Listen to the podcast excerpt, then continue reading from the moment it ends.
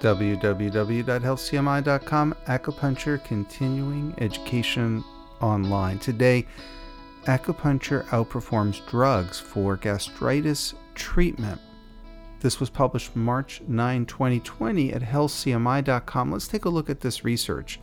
Acupuncture is more effective than proton pump inhibitors and antibiotics for the treatment of chronic atrophic gastritis. So, this is stomach inflammation where the stomach mucosa has inflammation, causing gastric cell loss and pathological growth of fibrous tissues that is actually replacing those cells. So, this was done at Dezhou Third People's Hospital in China.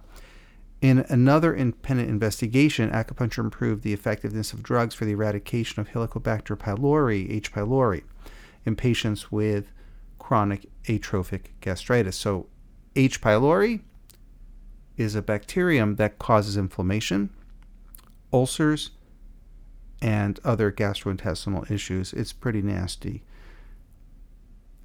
What they found in Dezhou Third People's Hospital was that acupuncture outperformed a combination of proton pump inhibitors, PPIs, and antibiotics. So it was amoxicillin, a version of flagyl, and and I believe I'm pronouncing it correctly, omeprazole, which is a PPI. It had a 75% total effective rate, which is pretty good. However, the acupuncture group had a 91.67% total effective rate. So that was a bump of about 16.67%. Now, that makes sense in the context of keep in mind, this is not uh, an acute infection or acute inflammation, it's a chronic irritation. And if we think about the autonomic nervous system, there's two branches the sympathetic and parasympathetic divisions. And if we think about how that stimulates the stomach,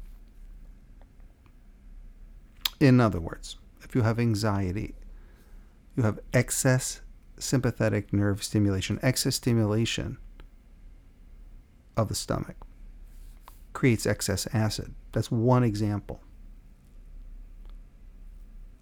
We can then understand how acupuncture accomplishes accomplishes these results because acupuncture helps restore par- parasympathetic tone. So parasympathetic division of the autonomic nervous system you know helps you digest helps wound healing helps with sleep helps a certain level of tone.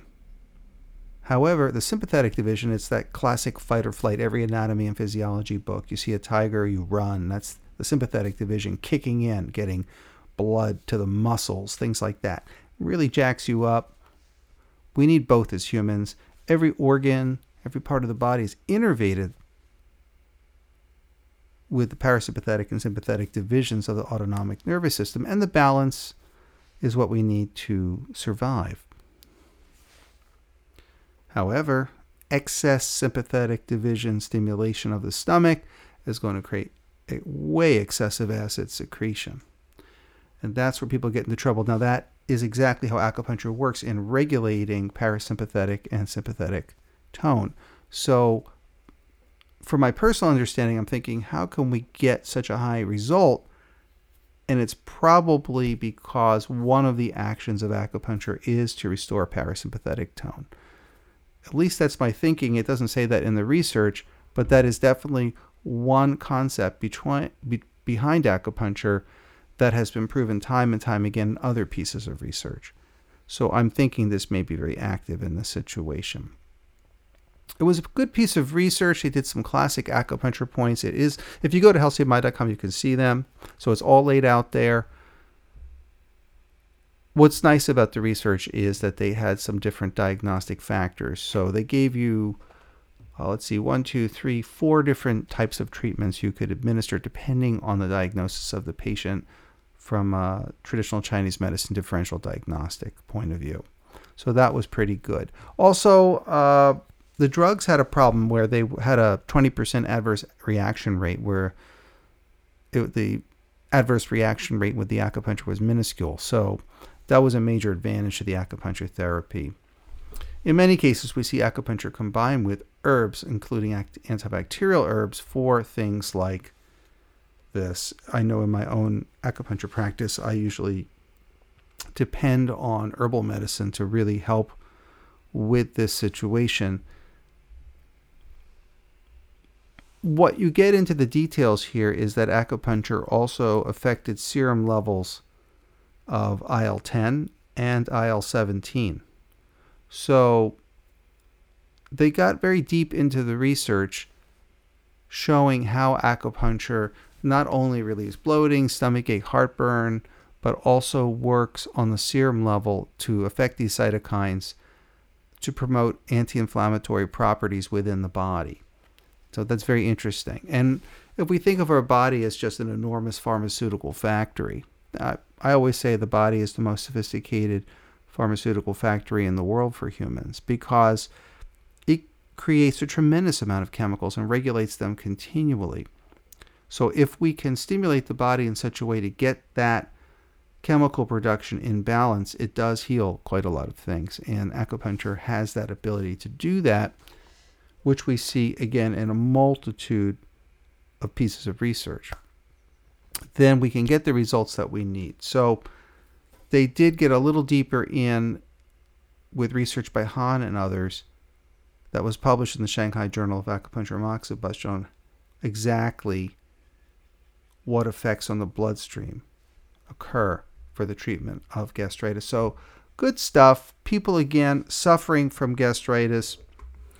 It can be uh, very uncomfortable to say the least, uh, in, in severe cases, dangerous, right? So, we definitely want to address that with acupuncture and herbs and not let it linger. I also, for me personally, I find it very interesting because acupuncture, I do find for people with gastritis, soothes the body very quickly. When there's a tremendous amount of helicobacter problems and deeper organic problems, I do find though herbal medicine just launches the treatment forward rapidly. And I have a, a formula that I use, which is essentially Hai Piao Xiao, which acts as a antacid, as an antacid. I use a little Zhe Bei Mu, a little Chuan Lian Zi. Now there it is, the antibacterial approach, right? That's going to wipe out your Helicobacter. Xingren Yan Hu Suo, stop the pain. Shi Di, and again, also good for nausea, Buju Yu, and Fo Shou Gan. So that's the formula I like to use to benefit the stomach. It has what we call walking or moving the chi, so getting circulation through that area properties. It has symptomatic relief properties. It has antacid properties, and it has very strong ability to wipe out unwanted bacteria without encouraging resistance. So this is a problem with chronic antibiotic therapy is that you're going to kill off most of the bacteria, but the ones that survive are antibiotic resistant and they repopulate. And now you've repopulated the entire area with antibiotic resistant bacteria. This is a problem. Whereas the broad spectrum herbs are more gentle and it's harder for the bacteria to build up resistance to an herbal medicine because it isn't, think of it like a notch filter. It isn't a notch filter. It's not just a set of different, it's not one specific protein that acts in one specific way.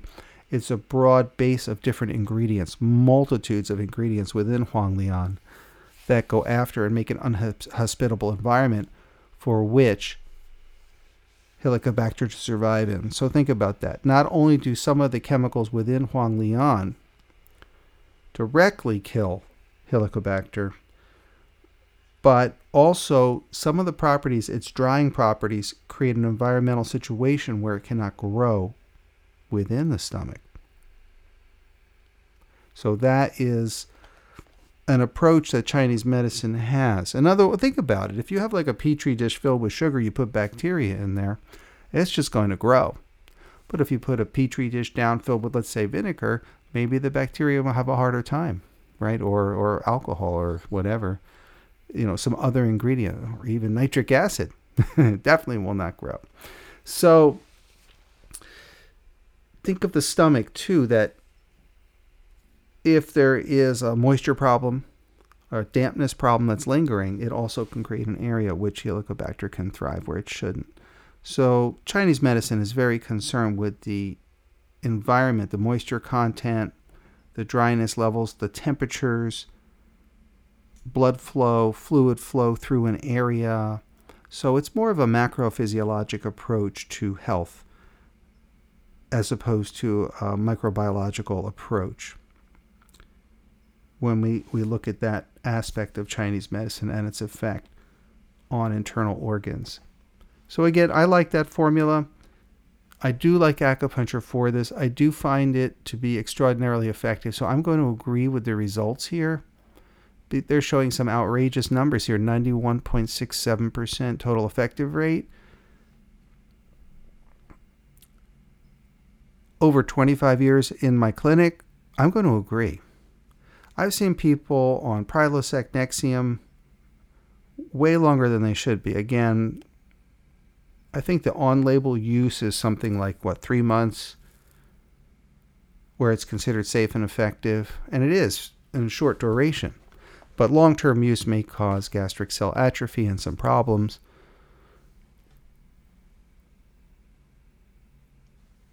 But virtually everyone has recovered